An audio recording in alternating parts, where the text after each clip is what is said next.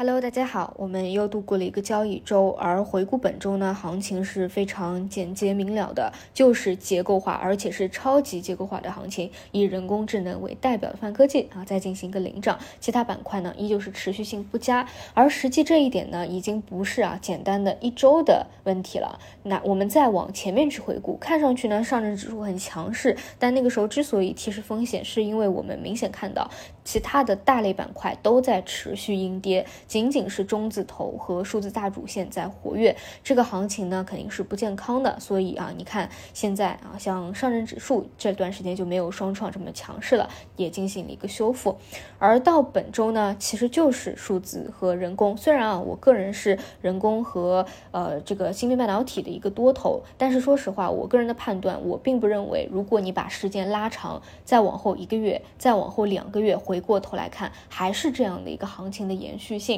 啊，如果说未来有增量资金的入场，那其他的大类的方向多少可能都会有一个表现，而不是说某一个细分只有它活跃，资金紧盯着它。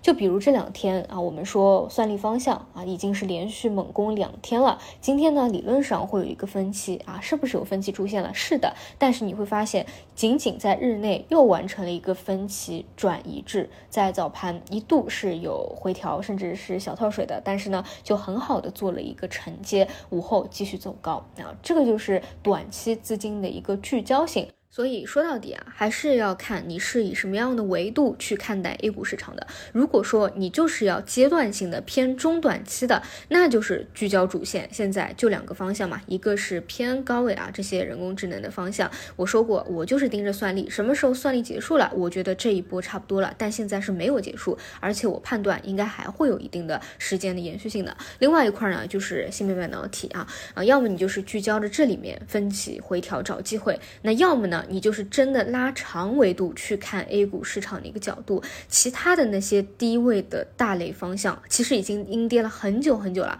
无论是。券商也好，无论是医药也好，还是超跌的新能源也好，那这些你就顶盯着它不再继续创新低了，再进行一个底部磨底不跌的，这样你需要去重点的关注，看看有没有什么好的机会，以拉长的维度来看待它。我相信呢，未来不会啊，仅仅是人工智能这一个新兴赛道的一个表演啊，这一波其实它具有一定的偶然性，因为 ChatGPT 它是。突然啊，横空出世，改变了我们生活的一个技术革命。那当然，大家会在短期对它有更多的一个期待，或者说把未来的预期都给打满，以及分流其他方向的资金。但要知道啊，我们 A 股各行各业这么多的大类方向，整体的长逻辑是没有变化的，就是复苏，体现在的就是季度的业绩上会有一些改变。而这个是各行各业，并不是说只有人工智能和泛科技项。所以还是关键是看什么维度。去看待市场吧。那我也是希望，如果说能够再去震荡个